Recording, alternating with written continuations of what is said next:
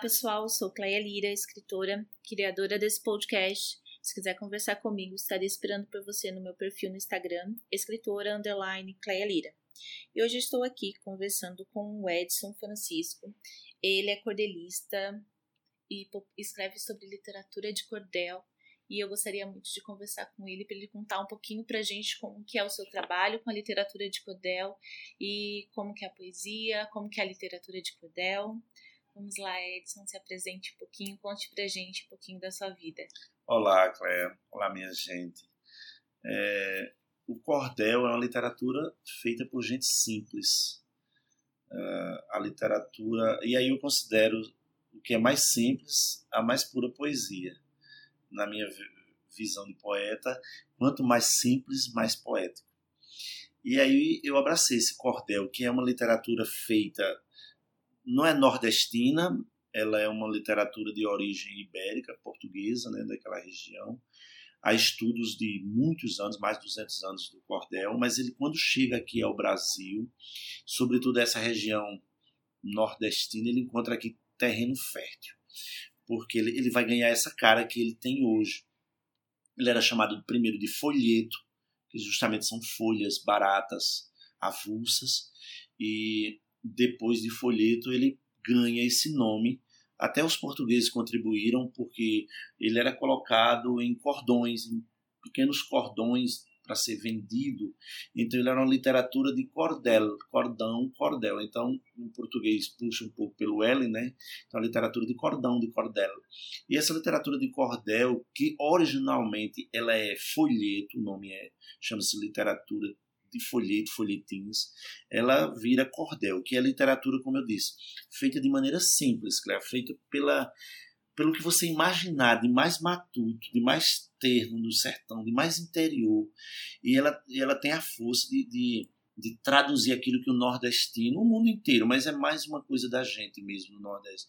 Aquilo que a gente tem de mais íntimo, são nossas experiências é, com a seca, é, as nossas experiências com, com, com, tantas intempéries da vida, a gente transforma na alegria do, do, do, É uma vingança do nordestino. Ele transforma numa coisa engraçada, ele transforma no humor, ele transforma em arte aquilo que muitas vezes é dor. Ele transforma em poesia. Em poesia. Né? Uma poesia que, que tem que ser rimada, né? ela precisa ter uma tradição da rima, e além da rima, ela precisa de uma métrica ela tem que ter uma quantidade de, de sílabas métricas que não pode não, não se pode fugir até por causa da musicalidade. O que é muito forte no cordel é que ele é musical. Ele não precisa de um instrumento. A voz e o gesto do declamador, junto com a, a musicalidade que vem do ritmo e da métrica, dá ao poema uma, uma essa coisa da musicalidade que prende. Por exemplo, é, eu digo assim num verso: Seu moço, minha riqueza não é botija de ouro, são minhas mãos calejadas, é o meu chapéu de couro, é ser pessoa correta, ser nordestino e poeta. Esse é meu maior tesouro. Então você percebe que, além de ter uma delicadeza das frases, uma linguagem nordestina, ela tem uma, uns versos que terminam sempre do mesmo tamanho. Então o cordel tem essa exigência. Por exemplo, no meu, eles são todos de, de sete sílabas, isso é uma, uma regra geral. Os cordéis, os cordéis eles têm sete sílabas, e os meus todos, você vai perceber na leitura, eles têm sete, as estrofes têm sete é, versos. A, a literatura de cordel tem seis, uhum. seis versos mas os seis, os sete, elas seguem sempre essa medida. Então você vê que há, um, há uma tradição. Inclusive no meu cordel, eu, eu como pesquisador, né, eu pesquiso a literatura de cordel, eu, eu busco repetir essa tradição. Por exemplo, eu vou para o lado do humor, que é uma das coisas mais fortes do cordel, então eu faço uma literatura de humor. Eu repito no final dos meus versos um acróstico, que é sempre é uma, uma tradição da, da literatura de cordel, de, de que o poeta coloca o nome dele nos versos finais.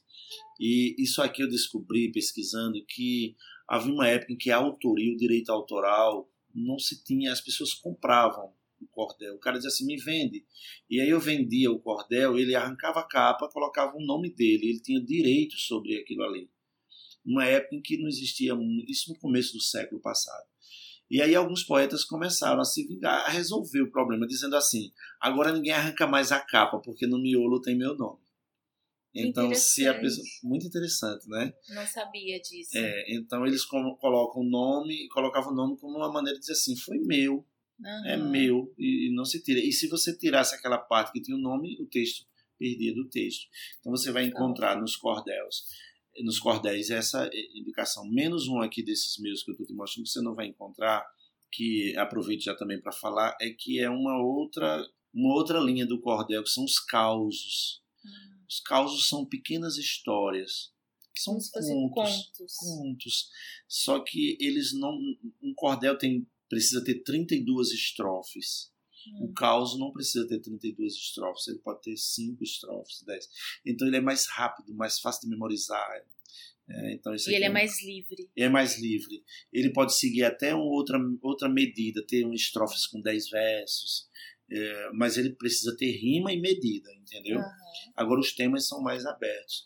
Então eu gosto também dos causos, porque nas declamações o caos é mais fácil de você memorizar. E o caos e, e, e, é mais fácil de feito. Ele é como uma piada. Como ele é uma piada, ele não pode ser longo, porque ele perde a linha do, do, do humor. Né? Entendi. Né? Então é uma coisa muito forte também na literatura nordestina, a questão dos causos. Inclusive, não só na literatura nordestina, você encontra também contadores de causos, os caipiras do interior de São Paulo, por exemplo, Sim. do interior do Paraná. Uhum. Né? Você encontra também muito isso. Só que os nossos causos, eles são mais rígidos quanto à métrica e à medida, quanto à tradição poética. Entendi A poesia, eu acho que. Você acha que a literatura de cordel e a poesia são interligadas de certa forma? Eu acho que sim. Muita gente fala que a, eu, eu sou professor de literatura, eu, eu vejo isso muito no que eu leio, que muitas vezes as pessoas falam que a rima, a métrica e a rima, elas tiram a poesia porque elas deixam você preso dentro de um espaço, né? Mas o nordestino, o poeta cordelista popular, ele consegue fazer com que dentro daquele quadrado ali, daquela forma, né? Tem uma forma e uma forma. Você tem que fazer desse tamanho, desse jeito. Ele consegue colocar a poesia, que é o que a emoção, o sentimento, aquilo que as pessoas sentem, aquilo que você não consegue enxergar, porque eu enxergo poesia como algo que eu vejo e alguém não consegue ver ainda. Aí eu vou lá e digo, ó, tem a pessoa desperta. É um despertar, não é? Uhum. é eu acho que a poesia é assim alguém faz vocês, poxa, eu não sabia que isso era assim, tinha essa força e esse poder. Isso era poesia. É. Quando que você se descobriu essa poesia, se despertou? É, lendo e ouvindo, né? Primeiro eu ouvi muito, meu pai era um grande contador de causos. E a gente, a literatura de cordel, ela, ela é oral. Ela está no papel, mas ela está na mente da gente também. E ela tem essa tradição oral. Tanto é que eu repito para minha filha essa coisa da oralidade. Ela nem sabia ler, mas ela já sabia dos cordéis. E aí eu via muito meu pai contar essas histórias e eu via nos rádios, né? Há 30, 40 anos eu via. Eu tenho 47 anos, eu via muito isso. E aí isso foi me enriquecendo. Mas é muito fácil para mim, Cléia, escrever literatura de cordel. Uma pessoa que foi à universidade, que pesquisou, que lê todos os dias. E, então eu faço isso em homenagem. Eu digo que é muito fácil, não para me engrandecer, mas para engrandecer quem faz sem ter tido essa bagagem. Uhum. Os grandes cordelistas, os Patativas de Assaré da Vida, o Zé da Luz e tantos outros homens desses, eles fazem e fizeram isso, e outros agora fazem, sem ter tido acesso a um mundo escolarizado. Naturalmente. Naturalmente. Então, por isso que eu digo que é muito fácil para mim, porque eu, eu vou estudar o método. Uhum. Eles não, eles sabiam do método, sem, muitas vezes nem sabiam o que era que eles estavam fazendo. Tinham, não tinham essa noção. Então, eu acho, é, é eu escrevo poesia porque criança ainda. É, eu escrevo a, a poesia que a gente chama de bancada, né? Que é aquela que você que você escreve, você senta e você escreve. Existem uhum. os repentistas, os, que, que eles fazem de imediato, né? Você dá um tema e eles fazem na hora. Não é esse tipo de poesia que eu faço. Os cordelistas, eles sentam, eles pensam e eles produzem. Mas eu faço por esse motivo, para poder é, dar vida a quem lá no passado escreveu uma literatura belíssima e ela não, ela não pode morrer. Então é por isso que eu escrevo. O que me move é isso. Ai, que lindo. Maravilhoso Obrigado. o trabalho. É.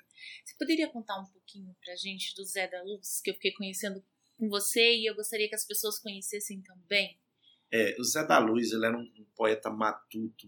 Eu não sei precisar exatamente a, a, a origem. Ele é sertanejo, se não me engano, paraibano. Agora não, me foge um pouco. A, a, mas era um cara de uma, de uma capacidade, se vocês pesquisarem sobre ele, sobre a, a literatura dele. E ele serve de base para todo mundo que quer declamar e para todo mundo que quer escrever cultura popular. Tanto quanto o Patativa da Saré, por exemplo. Né? Ele é inspirador desse povo todo, que ele era um homem simples, um matuto, como a gente fala, aquele cara do interior, que a única coisa que ele tinha era o chão onde ele pisava e a realidade eh, na qual ele, ele, onde ele, na qual ele convivia, e ele transformava aquilo nas coisas belas, como é, as cicês, já tá, né? Uhum. Então, é, como eu estava falando, ele, ele, você tem nele muita referência de poesia simples. É, ele fala, por exemplo, as, as fulô de Puxinanã, você vê já pelos temas, né? Ai, se. São, são coisas assim que ele tem também na poesia dele uma sensualidade que eu acho isso muito é muito latente na minha poesia a sensualidade. Eu escrevo muito assim o sensual. Eu vejo muita poesia nisso. E eu escrevo muito sobre isso. E ele tem assim a, uma sensualidade é, sem depravar sem diminuir a mulher sem sem, como é que eu diria, sem maldade, aquela uhum. sensualidade natural, genuína, genuína, né, que é próprio do ser humano, Sim. né? Então esse cara aí merece ainda ser mais estudado, mais, né, mais pesquisado. E ele é muito já é muito visitado assim, sobretudo em universidades. Já, tem colegas já defenderam assim alguns, alguns fizeram alguns trabalhos acadêmicos já sobre ele. Sobre ele. Tem alguma poesia dele que você lembra, algum cordel? Para é, reclamar pra gente? Um é, versinho, eu, um lembro, eu lembro As Flores de Puxinanã, que a minha filha gosta muito de citar. É, é o que eu tenho mais assim de memória uhum. dele. Em que ele diz: três mulheres, três irmãs, três cachorras da molesta eu conheci numa festa, num lugar Puxinanã. A mais velha, a mais robusta, era mesmo uma tentação, mimosa flor do sertão, que o povo chamava de Augusta. A do meio, Guilhermina, tinha um olhar que, ô oh, maldição, matava qualquer cristão o olhar dessa menina. Veja que coisa bela, né? A simplicidade e o, erotismo, né? Ela Sim. tinha um olhar que ou maldição, matava qualquer questão, né? Então é, é, muito bonita essa, essa me coisa. Me lembrou essa poesia, me lembrou aquela música do Luiz Gonzaga, Carolina. Sim. Eu adoro aquela música. Eu acho que ele começa com toda a história de como ele conheceu Carolina.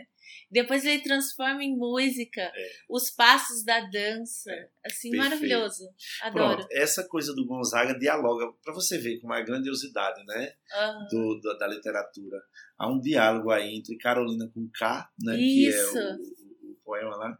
Carolina foi o pior estrupício que eu encontrei na minha vida. A mulher bagunceira, né? Ela é bagunceira, foi. mas ela é sensual. Ele, a dança é, é erótica. Eles, né, eles uhum. dançam numa.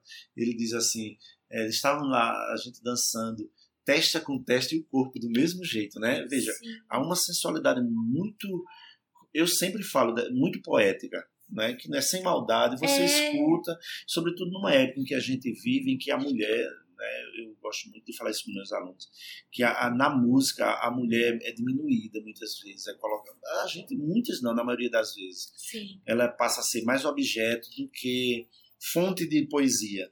Verdade. E você encontra em Luiz Gonzaga, você encontra nesses caras. Eu tento colocar isso também na minha, no meu cordel, a mulher como fonte de inspiração, de poesia, não como é, é, uma coitada ou uma que, algo, um objeto, né? É isso que eu admiro muito na literatura de cordel. Maravilhoso. Eu estou encantada com o cordel e com o seu trabalho, assim. É, principalmente a parte que você falou que você gosta de escrever é, muito com a linguagem regionalista mesmo, né? Você gosta de usar a linguagem simples. Às vezes eu vejo tanta gente escrevendo aí e se preocupa tanto com escrever palavras difíceis ou escrever coisas difíceis para se. Eu não sei se. Não seria se vangloriar, não sei que palavra usar. É uma mas... forma de dizer eu, eu sou é, diferente. Eu sou, eu sou diferente, diferente, e é. eu sempre me preocupei em fazer uma linguagem simples, em alguma coisa que, as, que pudesse chegar em mais pessoas, sabe? Eu sempre é. me preocupei com essa coisa. Então, ver você falando isso também é uma coisa muito gratificante. E é bom a gente ouvir de, de alguém que escreve, que tem essa preocupação pela, pela linguagem simples, porque assim, eu tenho que me fazer entender. E o meu leitor, ele, ele, ele já está fazendo um esforço de leitura. É natural fazer um esforço quando eu digo assim, você abrir o livro de alguém, você está tendo uma, uma um esforço intelectual, inclusive, para você ler. Então eu tenho que ser um facilitador para o meu leitor. Isso não significa que eu tenho que desprezar minha língua e fazer usar uma língua, uma língua pejorativa ou empobrecer a minha língua portuguesa. Não. Eu, é, é, as palavras mais chiques e mais elegantes, elas são palavras da língua portuguesa, mas as palavras simples também são. Né? São palavras que cabem em qualquer lugar. Então, resgatar. Como é que eu posso falar de literatura de cordel se eu não resgatar o que o cordel tem? Então, eu falo na linguagem do cordel, eu escrevo. É, é, eu vou recitar para você, para exemplificar, um Jesus da Silva, que é um poema de Natal, assim, final de ano que eu fiz, é, em que eu tento trazer essa coisa. E, e o poema ele é bíblico, porque ele, se você ouvir e analisar, ele dialoga com muitos textos bíblicos, mas ele fala do sertanejo na linguagem simples. Então, é essa a minha ideia. Se não for assim, eu não, eu não faço entender é a minha maneira de pensar a poesia. Jesus da Silva. Eu nasci lá no sertão, certa noite de dezembro. Não tinha anjos nem reis. De estrelas, nem me lembro. Minha mãe, ao me dar a luz, botou meu nome Jesus e selou meu destino. Eu cresci no anonimato, vivendo no meio do mato desse solo nordestino.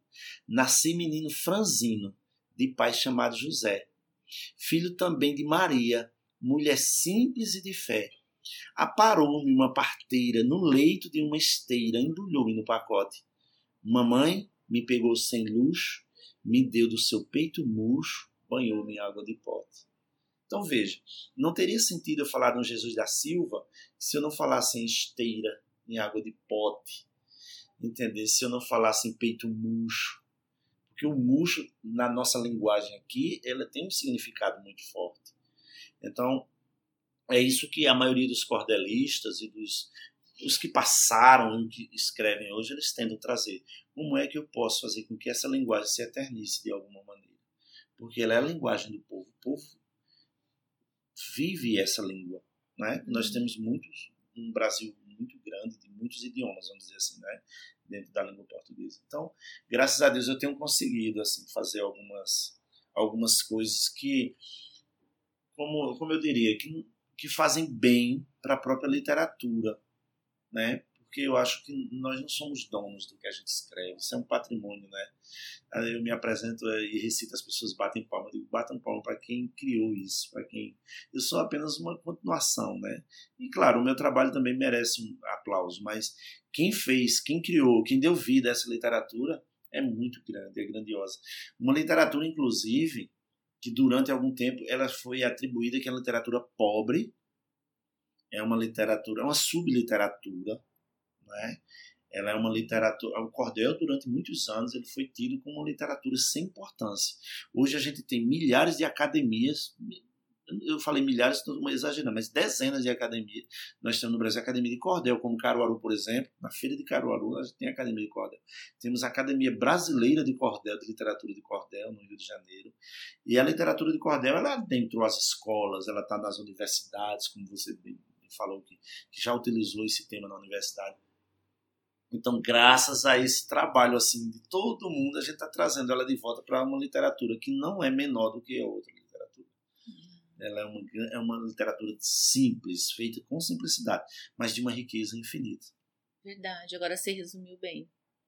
É, é. simples, mas ela tem uma riqueza impressionante. Esse, esse, esse, fato dela capturar a vida do nordestino e transformar isso em poesia, eu acho magnífico. E com uma capacidade, com, com uma velocidade muito grande. Sim. Por exemplo, você tem, é, se você andar em Caruaru, nesses pontos, Recife, nos lugares onde nós temos cordelistas vendendo cordel, cordel, e você encontra, por exemplo, aconteceu hoje um acidente, uma coisa, sei lá, vou dar um exemplo, a morte de Michael Jackson. Uhum. É, é, eu estive no Recife, na, ele morreu no outro dia, estive no Recife, já tinha gente vendendo cordel sobre a morte sobre a morte dele. Então é imediato, é a resposta muito rápida.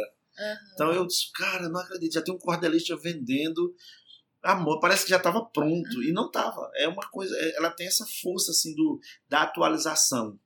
Você podia contar um pouquinho para a gente como que é o processo de transformar em cordel? Como que você é, faz os livrinhos, os folhetos de cordéis? Os como? folhetos de cordel eles nascem assim.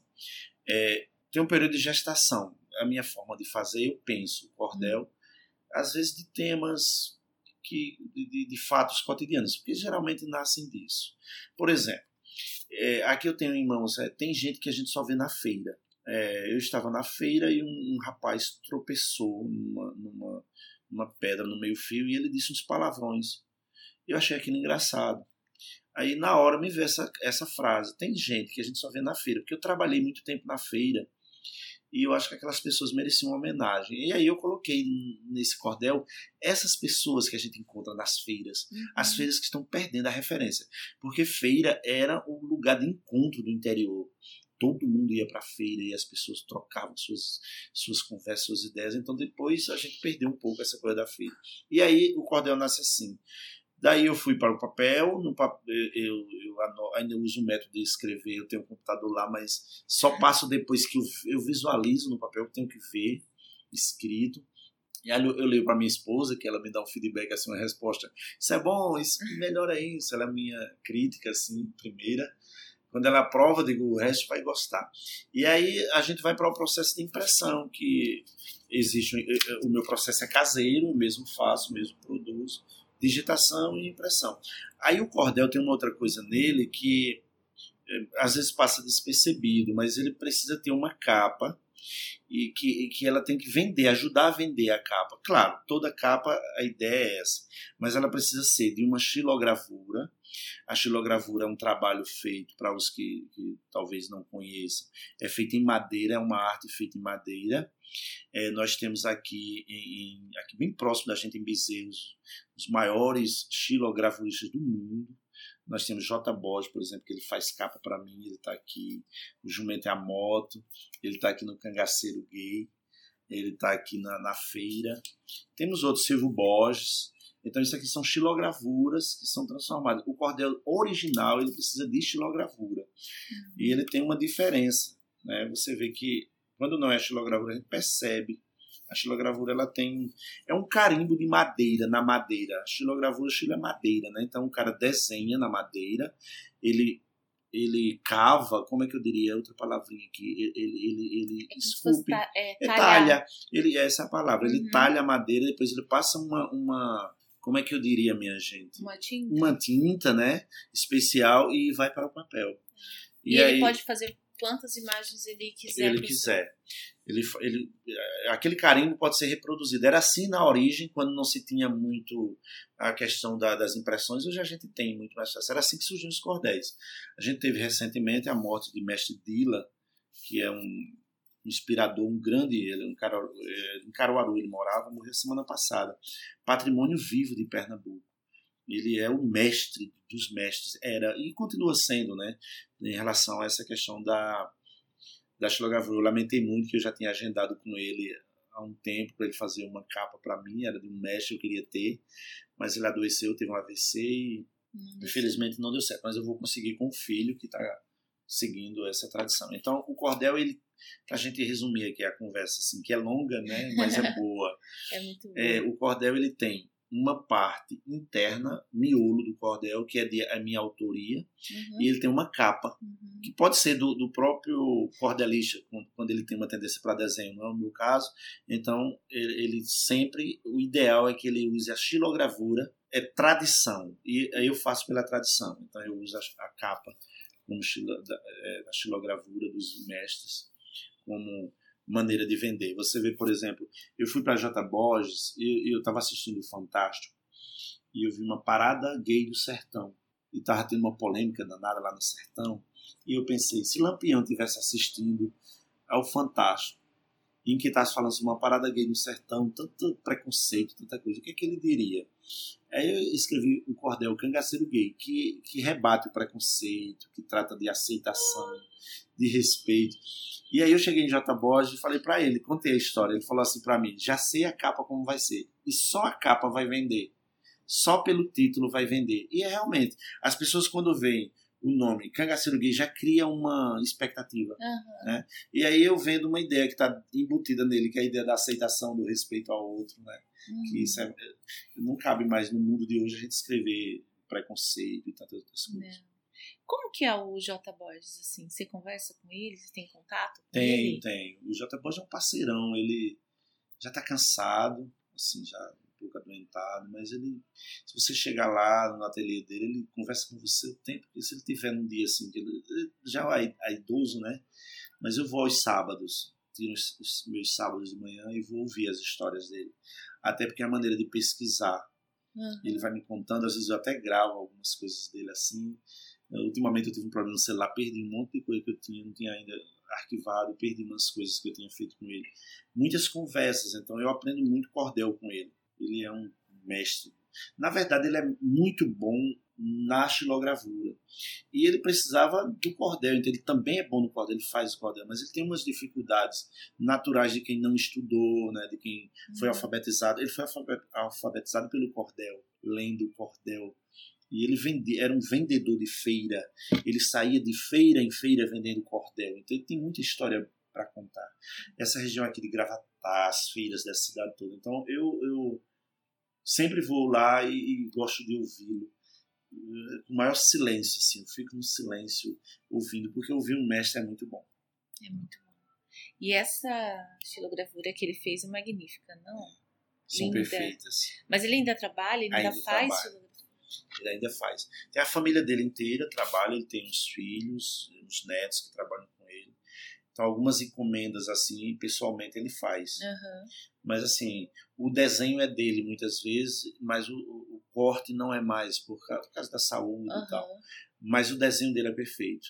E assim, às vezes eu tô lá e ele, alguém tá cortando, talhando aquilo que ele desenhou e ele diz: "Deixa que isso aqui eu faço", né? Porque só ele sabe fazer daquela maneira, né?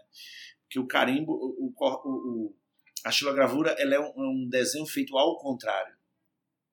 Né? É uma imagem feita nos, ao contrário, para ela virar um carimbo. Todo carimbo é o contrário, é. né? Então você tem que ter uma percepção contrária, é, ver o contrário antes do que você vai ver. Então ele tem essa percepção. Mas é muito bom. Então, inclusive, você tiver a oportunidade, vá visitá-lo. Vou. Vai mesmo, é pertinho, fácil.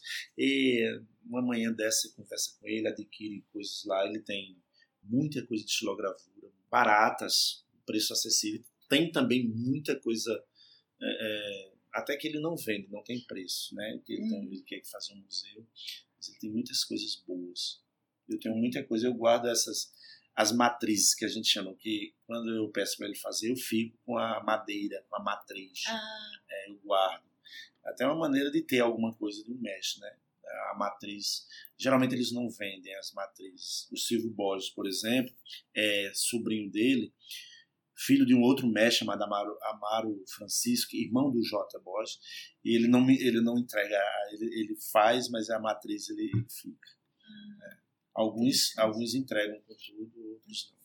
Porque a matriz, assim, a, a matriz é sua, como é que eu diria, é, é, é sua copiadora. Você entregou alguém, né, alguém pode multiplicar. Uhum. Ai, mas foi uma delícia conversar com você, Edson. Foi um prazer, prazer conhecer um pouquinho da literatura de cordel. Eu conheci algumas coisas, não com tantos detalhes como você nos ensinou. Foi um prazer. Muito obrigada por ter aceitado o meu convite. Por nada. Eu tenho é, andado aí por esse Brasil afora, muitas outras capitais, outros lugares, divulgando escolas, é, divulgando o cordel, porque justamente eu vejo essa carência que há em as pessoas conhecerem um pouco mais de uma coisa que as pessoas já amam. muita gente já ama sem conhecer, sem né? conhecer. É, e aí eu faço isso de uma maneira. É, nós temos, é, se você permitir, um, um, um, canal chamado Cordel Arretado, em que lá nós declamamos alguns versos. É, e você encontra também nas redes sociais Edson Francisco, tem algumas coisas sempre minhas. Uhum. E eu respondo com prazer e mando. As pessoas às vezes escrevem para mim, eu mando pra, pelo, pelo correio, e, inclusive até gratuito, eu não cobro as pessoas. Eu gostaria de ter, eu digo, eu mando para você, porque eu acho que é a minha contribuição para a literatura. Eu, eu, não faço muito a literatura do quadro pensando no retorno financeiro. Claro, o artista também precisa, né? mas assim muitas vezes isso está na minha proposta de, de, de, de de escrita está acima, está abaixo do que eu quero. Eu quero que as pessoas conheçam. Uhum. Muito obrigado, eu que agradeço a você. E esse canal que você falou no, é no YouTube? No YouTube. Tá bom. Eu vou colocar o seu contato no Instagram. Ok. No, quando eu colocar o episódio no ar. E aí, se vocês quiserem falar com o Edson, entre em contato. E vamos mandar esses cordéis pro Brasil inteiro. Muito obrigado. Tchau, cara. gente. Obrigada, Edson.